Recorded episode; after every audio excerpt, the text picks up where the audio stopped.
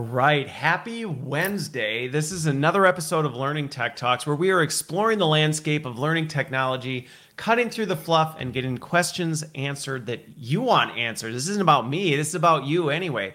So, today I am joined by John Ambrose, and we are talking about language learning, which is a bit of a deviation from the usual tech front that you hear kind of blowing up in the space, which is actually a really important discussion to have. I'm actually really looking forward to this one. Uh, but before we get into it, we're just going to have a little bit of warm up fun like we always do, and then we're going to get into the conversation. So, for those of you who are just joining, please take a minute and take a minute. If it takes you a minute to type this into the comments, you got to work on your typing skills. I'll send you some Mavis Beacon, but comment and share comment and share where you're joining from today. John, let's start with you. Sure. Where are you right now? Hey, Christopher. Well, first of all, uh, thanks for having me. It's great to be here. Uh, right now, I am in um, the thriving metropolis of Quakertown, Pennsylvania. Quakertown, Pennsylvania. Quakertown, Pennsylvania. Yeah, a little town uh, in Bucks County, which is a pretty famous county uh, just outside of Philadelphia.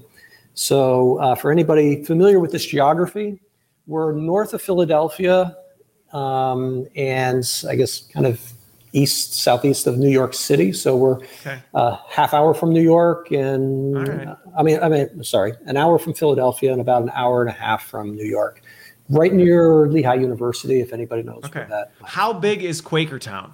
It's tiny. It is tiny, man. Um, Define yeah. tiny, because I grew up in a town of 997. Okay, so we're not that tiny. People say tiny, yeah. and I go, right. ah, yeah. you don't know tiny. That's true. That's true.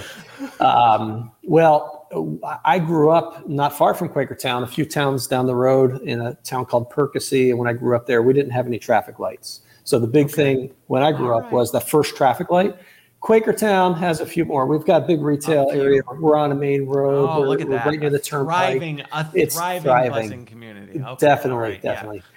And you and you literally you literally can walk out the door of my office and hop a bus to New York City and be in New York City in two hours. You See, can do it's the Wi-Fi on the balance. bus. Yeah, yeah, yeah. Perfect yeah. balance. It's the perfect balance. All Absolutely. Right, Quakertown. Well, Quakertown. We got some people who eh, we got some people who knew exactly where it was. They're like Bucks County. So Bucks County. Um, yeah. All right. and and, and right. a little little known fact about Quakertown is when uh, during the Revolutionary War they actually moved the Liberty Bell from Philadelphia and hid it in a building just down the street from our office here.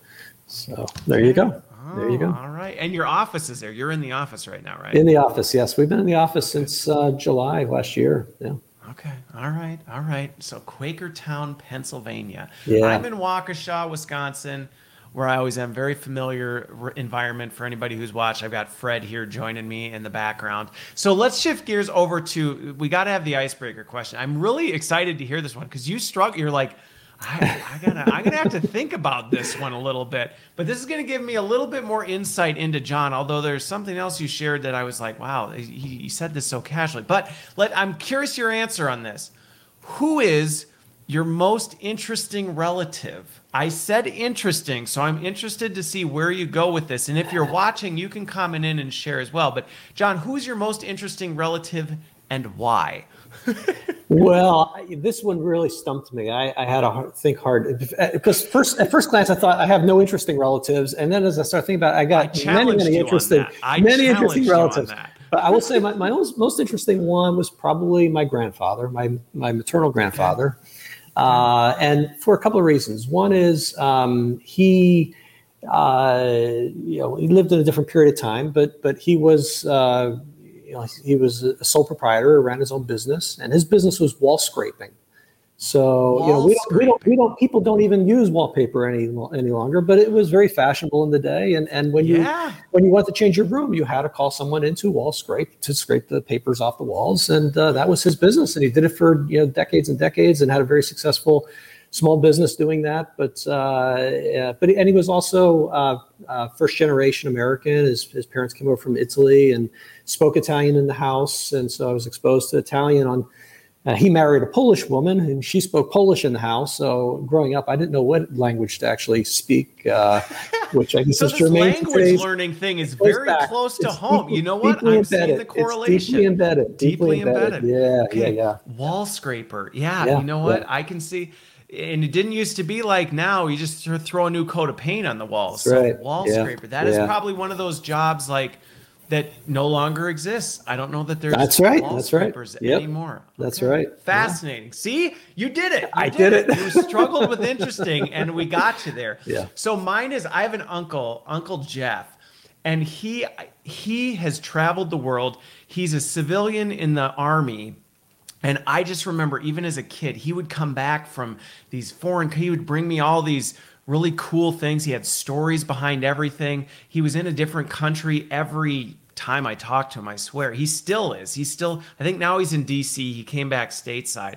But I had an Uncle Jeff, and he was one of the most cultured people that I know to this day in terms of you if you knew a country, he'd been there and he knew the culture and he knew wow. this and that and he could tell you stories and he had something in his house from there. And I was always fascinated by the fact that he he did that and still still like he's still around so yeah. i still know uncle jeff he's probably not watching but well. all right well so let's let's change gears a little bit into the ed tech conversation at hand but before we do you've been in this isn't your first round in ed tech at all by any by any state of the definition. So a little bit of background. I know I knew who John Ambrose was long before we had this show, but others may you may be a new name to them. So what's what's kind of the story behind how you got here? Now obviously we heard a lot of different languages being spoken at home. Yeah. So there's that connection, but then how did you end up at GoFluent cuz I think many people may associate you with Skillsoft in your time at Skillsoft. Sure, sure. No, it's um, yeah, it's it's a, a funny journey. Um, but uh, first of all, I've always been a a language um, uh, sort of um, wannabe. Savant? no, I'm not far from the savant. the word crossed my mind, but it's more of a wannabe. I, a frustrated okay, okay. language learner. Frustrated language learner. Um, and, you know, I, I, lived in France for a couple of years and and uh, had immersion courses before we went, and and uh, it you know, language is one of those things that's really difficult. It's hard to, to get the stick. So. Uh, I've always been fascinated by language learning, and uh, at Skillsoft, uh, for you know, I was at Skillsoft for nearly 20 years.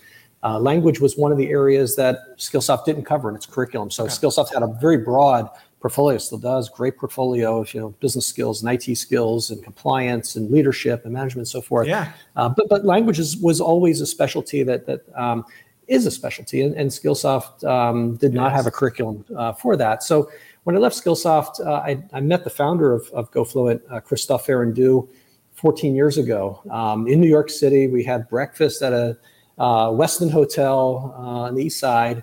I remember I had blueberry pancakes for breakfast. It was just one of those meetings, one of those meetings that you, you serendipitous. It was just serendipitous. serendipitous. Yeah, yeah. I mean, he was he, he, was he's based in France, but he came over. He was here on business, and he called me, and I was in New York City. We said we would meet. We had breakfast, and it was just you know our meeting, and and uh, very very nice person. We talked about his business. He was in the very early stages of of building GoFluent. And, and at first, he was building a network. It was almost like an Uber for um, language instructors. And okay. he built this network of, of language instructors who could help coach individuals who are trying to improve language. And uh, he and I talked about his vision and where he was going with the company. And, and um, we stayed in touch over the years. And when I left Skillsoft, he was one of the first people to call me and say, "Hey, John, what are you doing? You know, can we can we do some things together?" And I said, "No, Chris, I'm sorry. Uh, I, I, really, I, I really, I, I want to go do something completely different in food technology or uh, a different I'm technology moving back space. to Quakertown. Moving to Quakertown, done. and uh, and he was he was very persistent. And uh, one thing led to another, and I, I, agreed to do a little consulting. And then before long, uh, I was I was bit by the language bug and and had to be back into it. It's such an exciting place to be. It's such an exciting time in in just sort of global transformation that um, this this area is, is just uh, very very appealing and uh, and and the impact we can have on companies and individual lives is amazing. So okay. All right. Here. You know what's funny? In addition to the story, I'm never going to forget. John Ambrose got connected with GoFluent over blueberry pancakes in France. like that's that's the story of how the serendipity all happened. But it's amazing. The, the, stories you have on this are great. Backstage, for those of you who, well, obviously you weren't backstage, but he, earlier in this, he's telling me this story about how he's on a plane and he's with uh, Bill Gates on his way to a Microsoft conference, just so casually. So, the, John, you have given me some some nuggets that I think will forever stick in my mind in terms of the history of John Ambrose and his his uh, journeys along the way. But so let's talk about this language thing because uh, when we first met and we're talking about this, I don't know that this subject really gets talked about enough in our industry. Even to your point with with Skillsoft, I mean, lots of things out there in terms of content.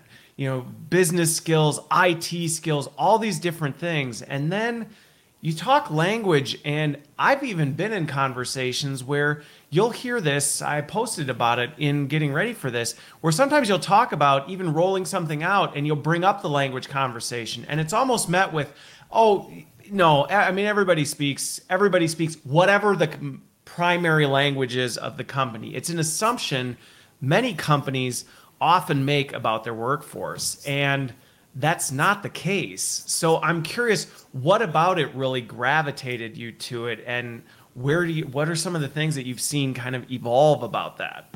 Yeah, no, that's a great question, Christopher. And I would say that um, first of all, having having lived overseas in a couple of countries myself, um, and, having struggled with trying to speak the local language, I know how hard it can be for for people.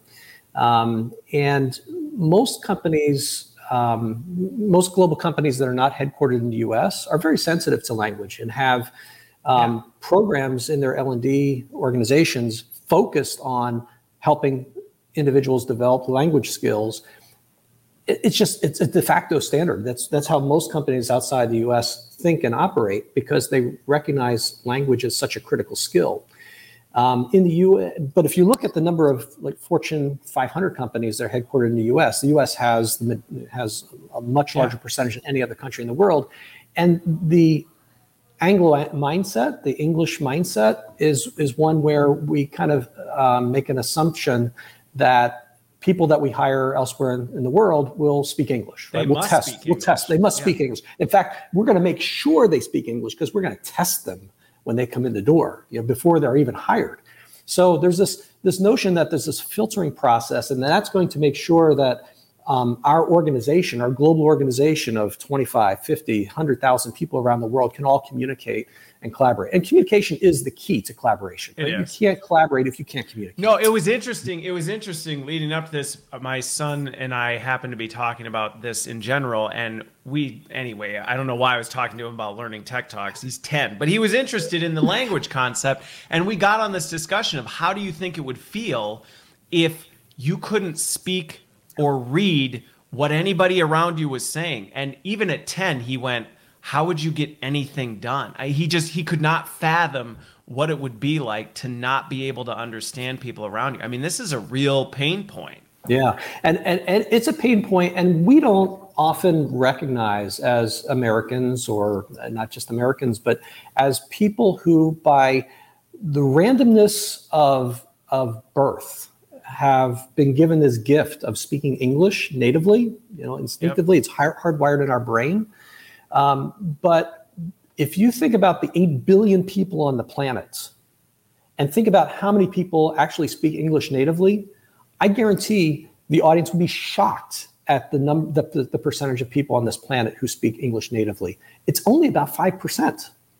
5%, 5%. of 8 5%. billion people on the planet speak English natively. So this assumption that everybody speaks English at least yeah. you know well yeah. is so far from the truth. So far from the truth, right? And then you know, so now, okay, we you know, but we hire smart people. So the people we hire speak multiple languages. They may not speak English natively, but they can speak two or three languages, and that's true. And people do develop other language skills. Um, but if you take the people who have even uh, a conversational level of, of language proficiency in English, the percentage only gets up to the high teens. So we're excluding wow. a large part of the global population from the opportunities that that we enjoy in, uh, in, in companies that and are often take going globally and take for granted. Yeah, yeah, for sure. And so that, that, that, you know to me that that's really the you know um, an eye opener for many people in L and D, especially in large large multinational yes. companies, because they don't recognize the, the disparity in in, um, in numbers in terms of you know language proficiency. As you know, they say it's um, you know it's it's a skill that's uh, that's widely available, but it's but it's you know unevenly distributed around the world. It's very unevenly distributed. You know, English. Yeah. Uh, Extremely well, and I know moving into one of my first global roles, it really was an eye opener when you started realizing even though I didn't have the statistics, that I didn't know those statistics. That's a pretty staggering statistic that we're making these assumptions on. But I even recall going into that realizing that not only from a language standpoint, and again, whether it's whether if not having fluency in a language is very different than I have basic understanding. I can yeah. I can maybe recognize some basic things because especially American English, we've got some phrases and things that we throw into things. And I remember stepping into my first global role, just go, talking and realizing very quickly nobody has any idea what I'm saying because of how I'm putting sentences together. Yeah, no, it's it's fu- it's funny because it, it, reminds me of a story, and I'm going to embarrass, uh, hopefully not, uh, a, a, good friend of mine, uh, Dani Johnson is. You, I'm sure you know Dani. She's I know uh, Dani. Yeah, she's uh, great. I embarrassed her when she was on the show once, so it's, it's okay, fine. Right. it's all fine. Okay, good. But but we had when I first joined GoFluent, I met with her at one of the trade shows, and and uh, you know I was giving her an overview of what we were doing, and and I, I said you know try to explain to her that there's a difference between conversational fluency and business yes. proficiency. And she's smiling at me. I'm like, Dani, why are you smiling? She says, Well, you know I speak Spanish, don't you? I'm fluent in Spanish. And I said, No, I didn't know that.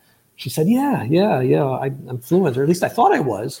She said, You know, I, I speak it, you know, conversationally, no problems. I, you know, and uh, I was in the um, in the Caribbean meeting with the head of the uh, Red Cross for the Caribbean and we were having a meeting and, and he had his whole entourage in there and, and since we were meeting in the caribbean I, I said to them let's do the meeting in spanish and she said within five minutes i was completely lost yep. because the, the vocabulary the cadence the examples everything. the technical jargon everything is different than conversational language and that's that's a big um, it's a big issue for companies that test for a basic level of proficiency right. at the outset and they bring employees into the workforce and um, they're ill-equipped. They're ill-equipped. They're ill-equipped. They're ill-equipped to be successful. They're set up for failure. And, and, again, that that story, I'll, I'll have to give Dani a hard time about it next time we catch up. But I had I, I, had a similar experience, not in the business. I mean, it kind of was in the business world, but I remember early in my career, I think I was still in school. I built golf courses. It was a construction job, and I spoke relatively fluent Spanish, or so I thought until I started working with the crews and I just tried to speak Spanish and very quickly realized I have no idea what it took me the entire summer to really get to a point where I knew what was going on. I could keep up with the conversation. I was able to do that. And it actually had a direct I mean, it was construction, but it still had an impact on my performance because yeah. I, I was trying to figure out how to actually navigate this. So it, like we said, it's a gap that sets people up for failure, which is why when we first started talking, I said, this is an important conversation to have because we do so often just take this for granted. We assume, we make assumptions about where people are at. So before we go too far now, because we could go down this path all day, what what is GoFluent? Because I'm sure people are listening, going, hmm. interesting conversation. We're going to keep going down this path to really highlight some of the value behind it. But how did GoFluent come in? Because obviously, over blueberry pancakes, it was enough to have you go, interesting. I'm interested in that. And then when you left Skillsoft, despite the fact you were determined to not go back into ed tech, it, here I am. dragged yeah. you back in, and here you are. So, what was it about? Go- what is it? And how do you describe it to somebody? And then, what was it about it that really drew you in? Yeah.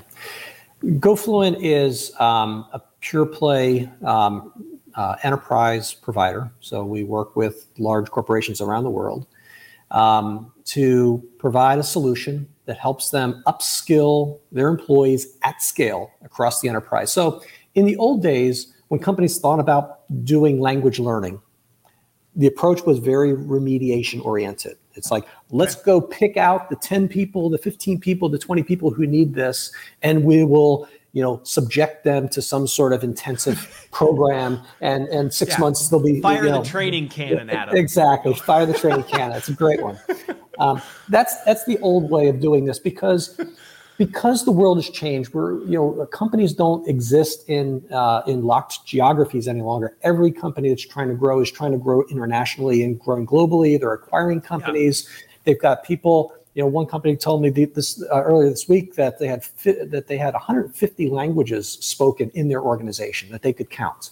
Um, wow. So, so big companies have a multitude of, of language needs around the globe, and then they often will say, "Well, English is our corporate language."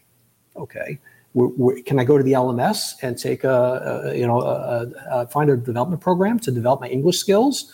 Or maybe I've got some French in my background and I'm interacting with the, the French team more often and I want to develop my French and be more culturally aware yeah. of. So there, most companies have not created those options.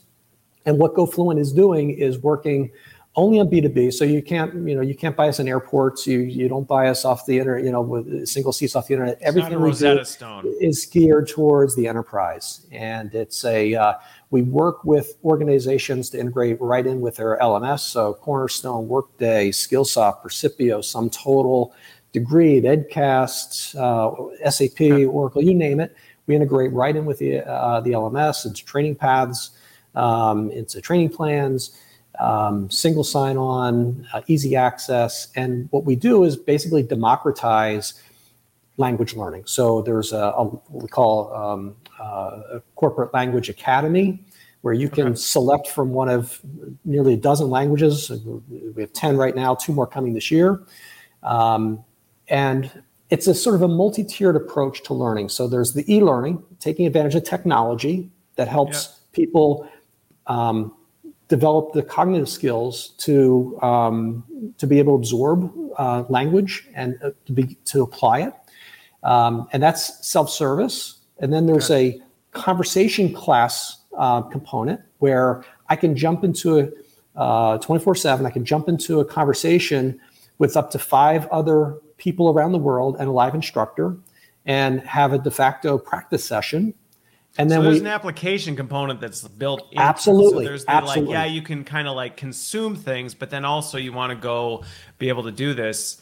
It's Language happening at any practice. point whenever you well I've That's right. Yep. if you've practice. ever done anything with language and you're like, I'm gonna learn this, but I'm not gonna talk to anybody, yeah. good luck. Yeah. Okay. Yep. Yeah, yeah, and and uh, yeah, and, and just as a sidebar on that, I mean, years ago, I, I, I experimented with one of the consumer products, and I was so proud of myself. I had all these certificates posted on my wall, uh, how much I was learning. And then I went to uh, I went to France, and I, I, felt like I had taken two steps backwards in, in my ability to, to converse. So it's really the practice component that's key. So the okay. conversation classes is, sort of surrounds the e-learning, uh, and then on top of that, we offer also offer uh, one-on-one individualized classes. So okay. um, and that's kind of uh, you know, it, it, gives you a more intense and a more personalized, personalized. Um, uh, uh, path. But the entire solution is integrated, and the entire solution is personalized. So we have AI underneath it that measures when you come in. It measures what your current level is, and then it will prescribe curriculum that's tailored just for you. So in a big company, you know, pick pick a big company. I don't want you know, pick, and any company that has fifty thousand employees those employees who go through GoFluent through the LMS and, and, and, and embark on language improvement or development or learn it from scratch, every one of those employees who goes in will get a personalized experience from the e-learning all the way through the conversation classes to the okay. one-on-one. Everything's okay. personalized. So it's not just a one size fits all. Hey, let's just push everybody. Okay. No. Well, so that's that's extremely helpful in terms of just even understanding how the different components fit together because I mean, I've looked at the website. You and I have had some conversations, but I think that dials back what this is because what's interesting about it is your point, the point earlier we made about the historical approach is we target a few people and fire the training cannon at them is really, in many regards, that's maybe some familiarity with what L&D is familiar with, but in many regards, this is handled outside of our walls a lot of times. And I, I think that's something that I'd be interested to hear with other organizations because what I've seen is a lot of times where there are language challenges where somebody's trying to develop, you've got a manager that's maybe handling this with an individual and they're off kind of doing their own thing, figuring out what they can do with it. But I'm curious how you're seeing organizations because to me, that gap is a problem because now you lose all visibility into spend, progress, whether it's work. You have no idea. This is now the ether of what's happening with language, where this would then actually bring it back into the fold, which before historically it was just too challenging to do it. Yeah, no, you're absolutely right. And I would say that um, the current state is, um, you know, the, the, remediation approach. And the second current state is that um, m- most companies, especially US headquartered companies, tend to think of language as an issue for somebody else to deal with in the organization. So, as a consequence, you know, uh, let's take as an example a company with that's in 90 countries, which is not unusual, right? Big country with no, 50,000 globalization, that's globalization, not that's yeah. not. You're so you're in 90, 90 countries, um, and um, you're letting you know the local learning um, leaders deal with uh, language issues on a local basis. Um, they're going out and trying to assess the demand in their lo- location, which is always high. They're going out and sourcing um, vendors locally, and then we have one vendor for e-learning, a different vendor for for classroom instruction, a different vendor for this or that. Um, I was talking with a customer uh, two weeks ago. Said they assessed their, you know, we're talking about language. They went and did an internal assessment. They had 195 different vendors for language across the world. Okay. Yeah, Think I about laugh, the redundancy. but that's not Think surprising. Yeah, it's not the surprising. redundancy. It's not yeah. surprising at all. And there's no consistency. There are no, no. KPIs. There's no economies of scale. There's nobody really holding these these uh, different vendors accountable. There's no business alignment.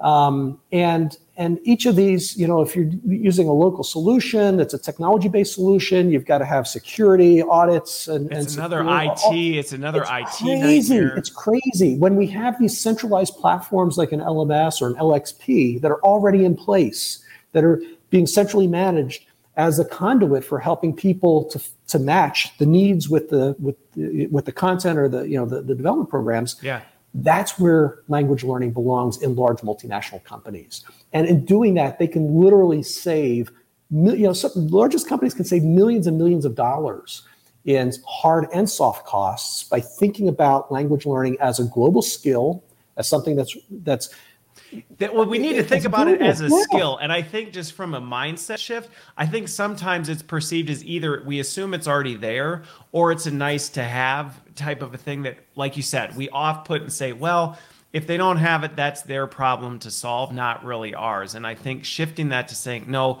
in the age of upskilling i mean this is one of the biggest conversations in our industry right now at the core, if you don't have language skills, it's almost impossible to build any of the other skills that you're going to need to be able to be effective in your role. That's right. That's right. And it's not, you know, we kind of think of it as a, kind of binary type of, um, you know, either have the language skills and we hire you, or you know, we we, we filter you out, we don't hire you, and it's really not that way in the real world. I mean, people get hired because they have a, a, a skill set. It could be a technical skill set, it could be a specialty, and they're brought into an environment where maybe language isn't all that important when they're first hired, right? No, so um, they, they, can, they can do their jobs perfectly well in their native language, right? Because they're in a Bulgaria or Romania or Hungary or Brazil or wherever. And, and every day they're, they're working. But day to day, they don't need day to day, but, but they're really good at what they do. And now they're in line for a promotion and the promotion may include managing people from a neighboring country or another part of the world. Um, those people need development in, in, in language skills to be able to progress. And so it is a life changing skill set that, um, again, you know, as an, as an American, I speak as an American, as a native English speaker, you know, all the interactions we have with the web and everything, we think the whole world is speaking English.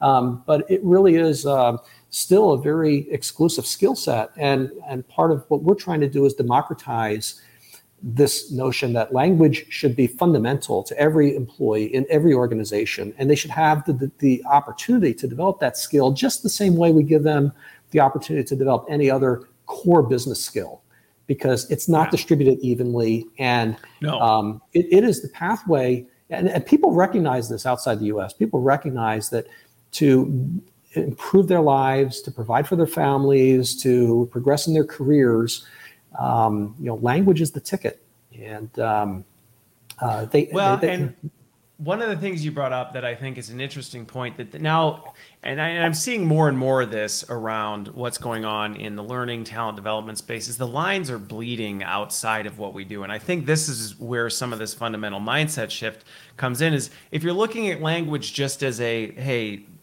that's that's maybe not necessarily our wheelhouse well, guess what? This is an opportunity for us as an organization, as a function, to actually be able to contribute to other big things. Because the example you gave, maybe somebody came into the organization at a level or at a role where it was fine that they didn't speak business fluency English. It was totally fine, wasn't holding them back. But now they're looking at upward mobility and they're now capped because without that skill, they, they just can't. There's just no way for them to do it. Or they get moved into it. And I've seen this happen before. They move into it and quickly discover I don't even have the tools to be successful because I don't have the fundamental language skills to communicate.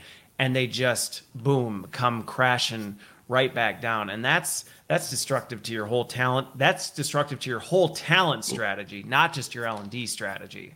Yeah, no, absolutely. And uh, you know, language crosses, um, you know, as you said, Christopher, it's, it's not just the skill, it, it crosses in so many, so many other dimensions. I mean, you think about, um, you, know, you know, obviously over the last you know, year and a half, we've, there's been a, uh, an awakening of sorts in terms of diversity, equity, inclusion. What does that mean? How do we yeah. internalize it as an organization? How do we provide for it? How do we ensure our employees can grow?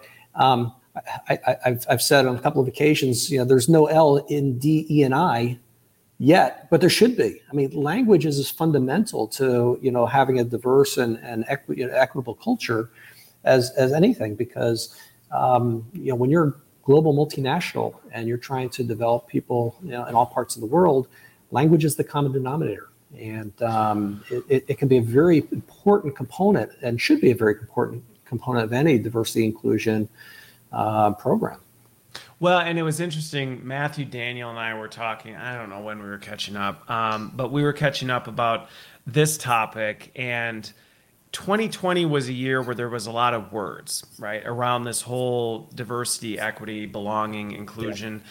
Space. There were a lot of words being said, but 2021 has really moved to the year of so, what are you going to do about it? Because it's one thing to say this is important to us as an organization, it's important to us uh, in our values. It's another thing to do something about it. And I will say, I think some organizations they want to, but they struggle to know, I'm not sure what to do about it. And to me, it was one of the things that when we first started talking, I said, language is an opportunity to take action on this. And from just my connections outside, this isn't just an outside the US thing. That's one of the other things that I found is when you start looking at you know frontline workers you look at different parts of the country not everybody in the united states speaks business proficient english yes so the assumption that even in oh well we're a us based company we don't do work outside the us that does not mean that everyone in the organization speaks fluently the language of your business, which may be contributing and likely is contributing to their upward mobility, their growth, and their development. Yeah, yeah, you're absolutely right about that. And if you look at what the, um, you know, where the workforce of the next decade is coming from, um, you know, for the technical skills that are required, they're coming from developing countries, right? They're coming from yes. China, from India, um, from Brazil, from parts of Africa. There's just there's an amazing wealth of technical talent um, and skilled talent that, with the web and and and the democratization of learning in general, people around the globe for the first time are acquiring skills that are actually needed and and and um, in the workforce. And so, as companies globalize, their you know their growth and their hiring and their workforce expansion is all outside the U.S. So bringing these people into the workforce, and in many cases, or some cases, bringing them to the U.S. as you as you point out. Um, so you know, if you're looking for, you know, let's say you're in the, um, you know, you're you're in a in the micro uh, semiconductor business, right? And you're looking for the best uh, the, the best off the top of our head, micro semiconductors. Yeah, so, yeah, yeah, micro. So, but but you're looking for the best scientists in that space, right? Who understand, you know, uh, polymers and and wafer, silicon wafers, and all this stuff. And you're hi- trying to hire these people. There aren't that many of them in the world, right? But some of them might be in yes. in Eastern Europe. They might be in you know Russia. They might be in different places. And you want to bring those people. You want to bring you know uh, H-1B visas, bring them into the U.S. They may be the best technical people, and those are the people you want and you're going to hire them because of their technical skills. And if their language skills aren't where they need to be, you're going to hire them because they've got the technical skills, right? Yep. And then you're going to, but but you cannot. You have to have a plan. You, you, you got to have a plan to develop them, right?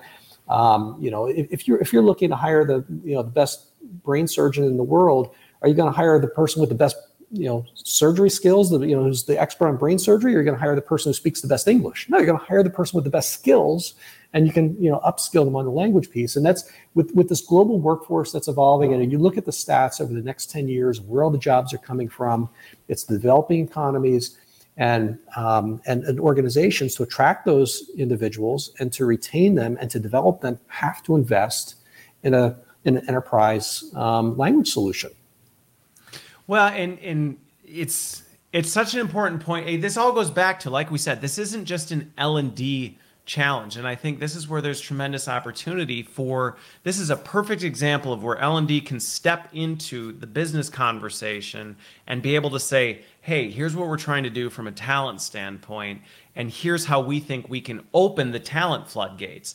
Because again just even the internet in general has been a huge democratizer of just about everything. So the fact that even the idea that, well, we're just a US based company, we only have people in the US, that's a very limiting mindset in terms of what you can do as an organization. Even if your plan is not to grow the company outside the US, the example you just gave is are you really going to limit the skill set and potential of people that can contribute to your organization based on language proficiency? I, I think that's a you're you're missing out if that's the approach you're taking. Yeah, and and and it shows up in in um, in ways that um, I think are obvious when you start to think about it. And and um, I give you a very real example. The company that uh, we work with, that's um, a large multinational company. It's headquartered in the U.S. Uh, we're working with one of their their overseas units, um, and they did a benchmark before they rolled out um, our program. And what okay. they wanted to understand was um, this particular country did not speak English natively, but the corporate language of this organization, right, the global yeah. organization, was English.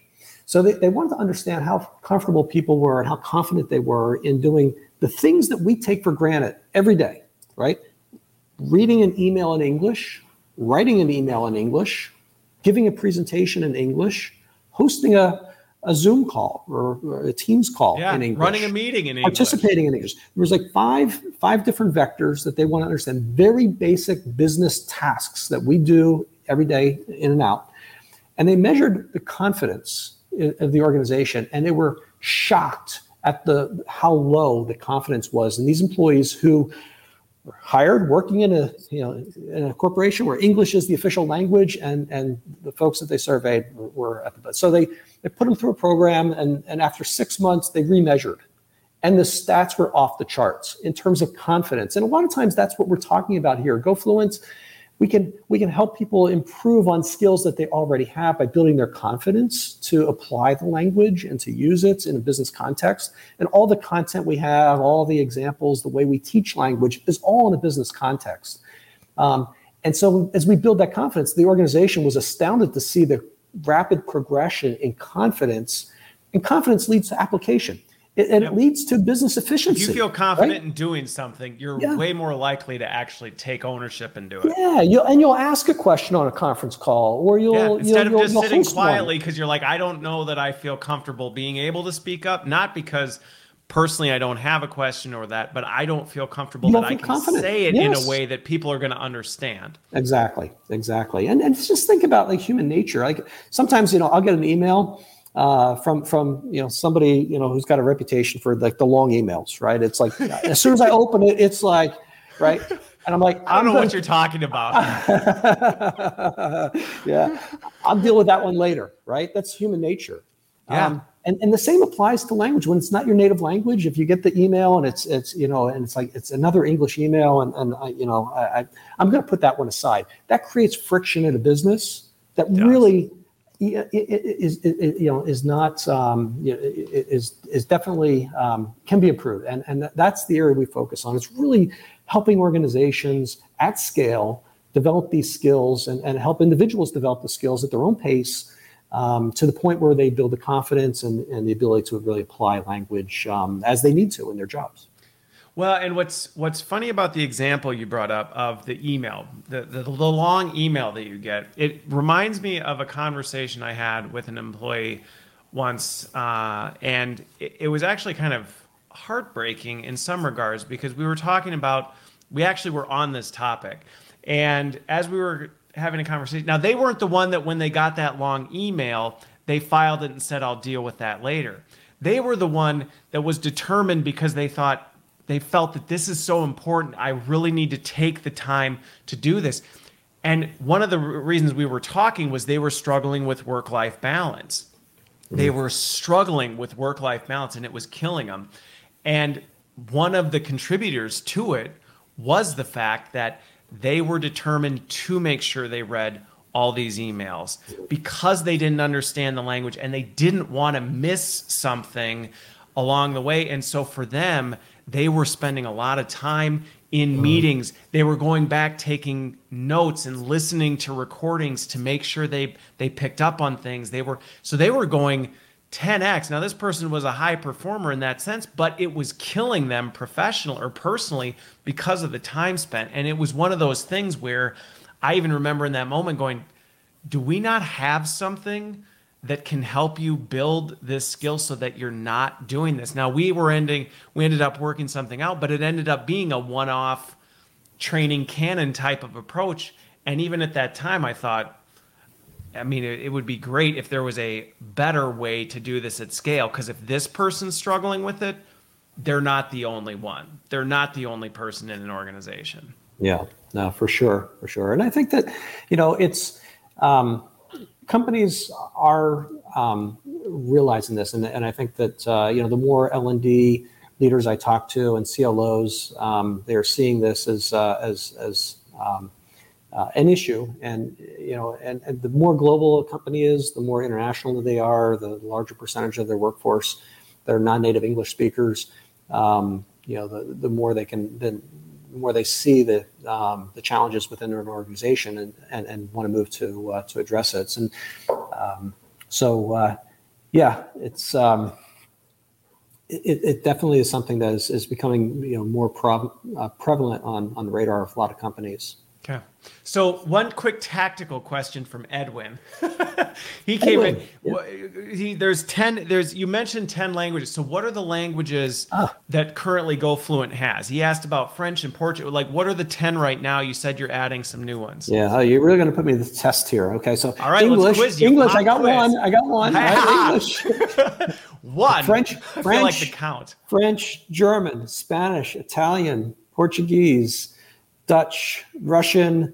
Uh, oh, crap. yeah, put me to the test. French, German, Spanish, Italian, Portuguese, uh, Dutch, Russian, uh, Arabic, Japanese, and um, Korean. All right. All, right, right, look at that. Look at that. Hey, you know what? I didn't prep you for that one. And I did and, not prep you for that one. no, you didn't. And and uh, um, and we also have um, a solution. You know, and the solution is more nuanced than you know, sort of the, the broad strokes that I, I laid out earlier. But we also do accent refinements in English, okay. so you can have a high proficiency of English, but um, not be well understood or not have the confidence to to present um, okay. because of your of a native accent. So we can help uh, refine uh, accents. Um, and uh, we also have a curriculum for English speakers, native English speakers, uh, to help them communicate more effectively in in organ, uh, in groups of non-native English speakers. So that's a really interesting point to bring up because that I will say, and I mentioned that briefly earlier.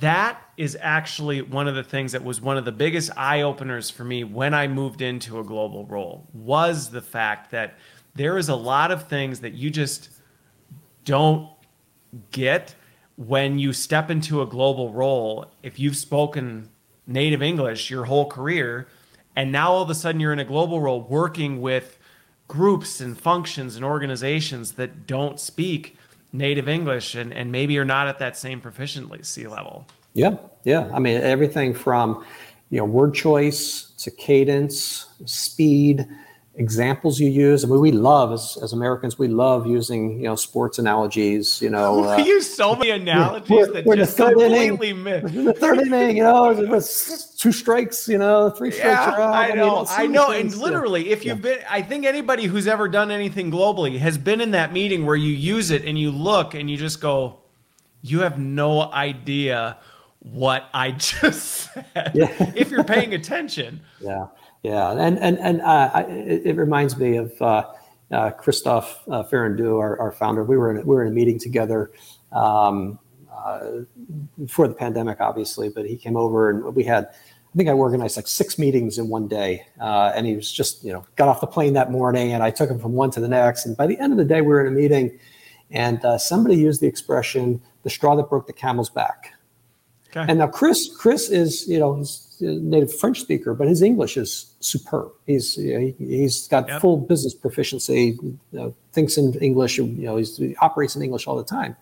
But that expression, he, you know, the straw that broke the camel's back, he couldn't process.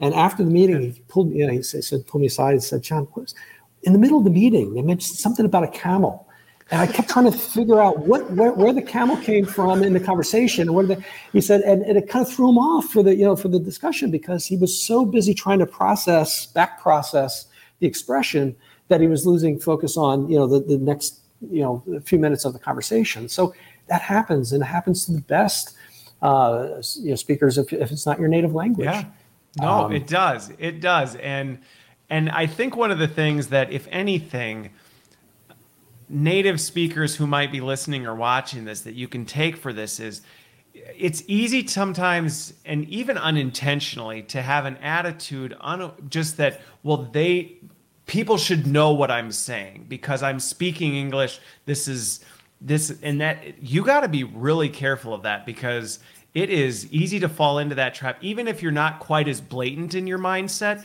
your attitudes, the way you talk, the way you think about things, not having that sensitivity to the fact that not everyone fully understands what you're saying. There is a good possibility, and be looking for those cues, be watching for those things, be listening for that because if people don't understand what you're saying, it's you you're missing the mark. I mean, you're missing the mark. Yeah, you are. You are. And and you know, just to go back for a second to the English for non-native English speakers, there's um, there's a, a bevy of of um, academic research out there that talks about unbi- unconscious bias. When yep. you know, if you're if you're a native speaker and you're having a conversation with others that are not native speakers, as a native speaker, um, and research backs this up, you know, shows that people will discount the opinions, the you know, the, the, perspectives of people who are who may struggle with language or be not native yep. speakers, just because of the language, just because of the accent. And uh, and so one of the things that we try to do with the English for non-native English speakers is help them recognize that unconscious bias and and um, you know and and and uh, deal with that as well. Um, but uh, yeah, it's it is a fascinating space. I mean, Christopher, you asked me at the beginning why why I'm in this space. It's just so fascinating, and um, I, I really do feel like um, it is a skill set that can open opportunities to employees, you know, especially as, as a native English speaker, to be able to um, um, to, to develop skills in, in Mandarin, for instance. If you if you're so inclined to develop skills in, in, in Mandarin, um, you know, you can use GoFluent to to improve your uh, to start to learn Chinese or to, to improve that skill yeah. set. But but also it doesn't just help you with language; it helps you develop cultural awareness, cultural of, sensitivity, of cultural yep. awareness. Yep. I mean, there's a lot of that's the thing. There's there's a ripple effect to learning the language of another of another country. So I am curious though, because one of these things that I think sometimes I've seen in conversations is this. Well, it's now I think we've unpacked the fact that okay, this isn't a, well, only 5% of people don't speak English. There, there's a large majority yeah. who don't speak English. So at, at a business proficiency level. Yeah, right, that's right. At a yeah, business yeah, proficiency level. So my question to you is this, from an adoption standpoint, because this is one of the concerns I think a lot of times people have when they look at this is, well, if we do this, are people actually going to take advantage of this opportunity? What have you seen with organizations that have said, you know what? We're going to take the step to say language is a fundamental skill that we think everybody should have access to an opportunity to. How do organizations work through is it something that just naturally people are picking up on? What's been the experience for organizations? Yeah. Uh, that's a great question and I, I, I can answer it this way. Um, you know several years ago we started working with one of the largest consulting companies in the world professional services companies. And um, uh, we they, they had a decentralized strategy originally. They, you know, every country was doing their own thing, and they said this is crazy. We have all these vendors and you know no controls. So they they looked at centralizing, and and we went through a whole process. We were selected to be their global provider for for language, um, right through the um, LMS, which in this case is Success Factors. Um, and I sat down with with our sponsor there um, one year into the program on the one year anniversary, and uh, met um, for coffee. Um, we were having big business review the next day, but uh, I, I, knew the stats. I knew uh, knew what the impact of the program was, and just informally we started talking. And I asked her, you know, in your experience, you know, tell me what your experience has been so far. You know, after one year, how do you feel about the program? And she said, John, I got one word for you. I said, okay. hope it's a good one. oh no, I hope it's a good one. and, and, and, the word she used, the word she used was astounding. We never thought in an organization like ours, that hires the best and brightest in all countries around the world, that there would be such an insatiable de- desire for improving such a basic skill, language. And and I think that, and as I reflected on that conversation, I have many times since since that that discussion, um, it occurs to me that language, asking for help with language, especially in, a, in, a, in an organization where you're, you're supposed hired, to be the supposed to be, is almost taboo, right? It's it like, is. Yeah. Yeah, but when you make it available and you make it um, so it's not it, it, it, it's not remediation. You're not the kid in the corner. You're not punished. You know? Oh, you're, you're, not, you're not really performing. We it's really offered yep. and it's encouraged and and it's available and it's in the LMS and there's no stigma people use it and they use it in ways that I've that are off the charts relative to what I have seen in my experience with other types of you know traditional business skills learning which is you know trying to get you know the the horse to drink the water. It's it, it can be very challenging but with language learning people feel that there's something it's not just a professional requirement. It's not just something the company is mandating to do which Making in most cases do. No. yeah it's something that's opening up it's improving it's enhancing their personal world. And and, and you know, they see it's, it it's funny you bring this up i was curious the answer it doesn't surprise me one bit it doesn't surprise me one bit and the reason it doesn't is that when you really think about it people learn what they care about I mean, caring about something is one of the number one drivers of whether somebody will learn something. If you don't care, you're not going to take the time and effort and you're not going to do anything with it. But if you care, you will. And everything we've talked about, language is one of those things where you have no choice but to care because you are faced with the challenges of it every single day. If you struggle with that language side of things, you are running into it every single day. And again, I go back to that conversation I had with this individual where every day it was a pain point. It was a pain point in every meeting, in every email they received, in every conversation. It hurt. And they wanted nothing more than to solve that pain point. And so, again, you, you bring up the taboo thing.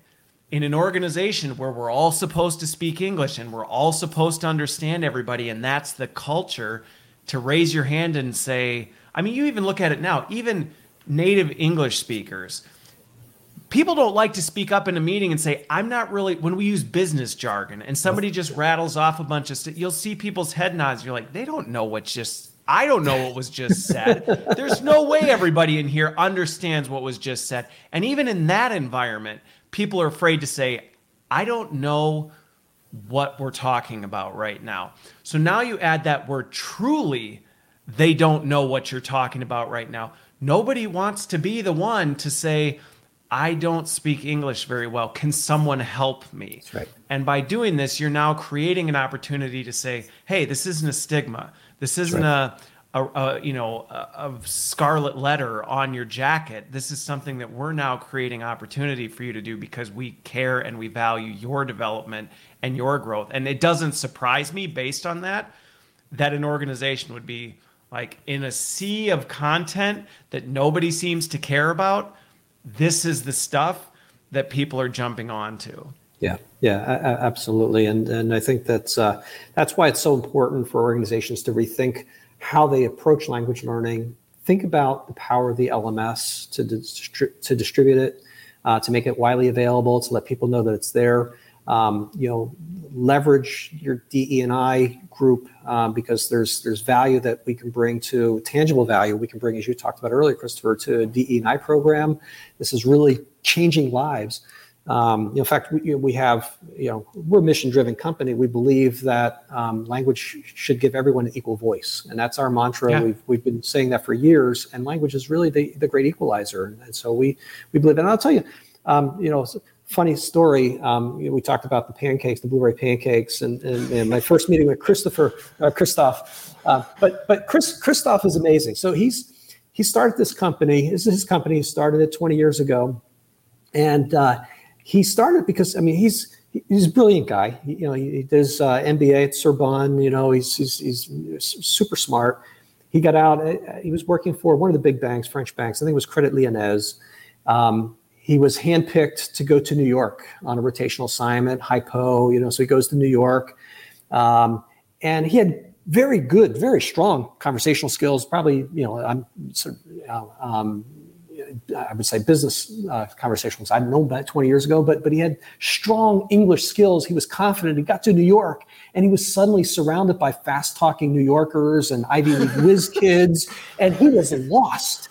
He yeah. felt, and he will say he, in his words, he says, "Yeah, I felt like a second or third class citizen because I just did not have the confidence. I couldn't communicate. I thought I knew this stuff. I do know it, but it takes me a long time to express myself." Yep. And so yep. he he started uh, hire, he started improving his English by hiring a personal coach. And he would do this, he would do lessons over the telephone. And he went out to Radio Shack and got a little gadget to actually record the lessons on a cassette so that he could practice later. And he started doing this. And as his English started to improve, other colleagues who were coming over from France were saying, Hey, Christophe, what are you doing? Your, your English seems to be getting better. What do you? And he started making copies of cassettes and passing them around. And then one day he said, Wait a second if I'm having problems and they're having problems, this is a problem. This, this is, is, a problem, problem waiting for someone to solve. So he he literally started the company on that uh, with with the idea of of finding great language instructors and pulling them in a way where they can be convenient uh, to do one-on-one lessons or small group lessons and then built a whole e-learning platform around that with ai and sort of modern ui and netflix like design all that great stuff and that is what GoFluent is today. And, and you know, being able to deploy that at scale, it's really Chris's vision and Chris's mission to not have any employee in any company feel the way he did back in those days in New York, um, because it, you know, this is a life changer. It is. It is. And I think that's why I was really excited to have this conversation because regardless of what you're doing, if language is not on your radar, it should be. It really, really should be, um, regardless of you know it being 2021 and whatever, because it really is. Again, it's it's a it's a huge area to have opportunity and create opportunity actionably for your workforce. So this has been. I told you we would get to the top of the hour and still just be cruising. I could keep going, but this was this was a phenomenal discussion, John. I really appreciate you making the time. Uh, I really appreciate everybody tuning in. Hopefully this got your wheels turning a little bit more. There we go with the uh, English analogies. You know, got you thinking a little bit more about language and how does it fit into your strategy as part of what you're doing for workforce development and creating greater opportunity for the workforce. Yeah. So thanks, John, for being here. I hope you have a wonderful, wonderful rest of your week and a great weekend. Great. Thanks. Thanks so much, Christopher, and uh, appreciate the opportunity.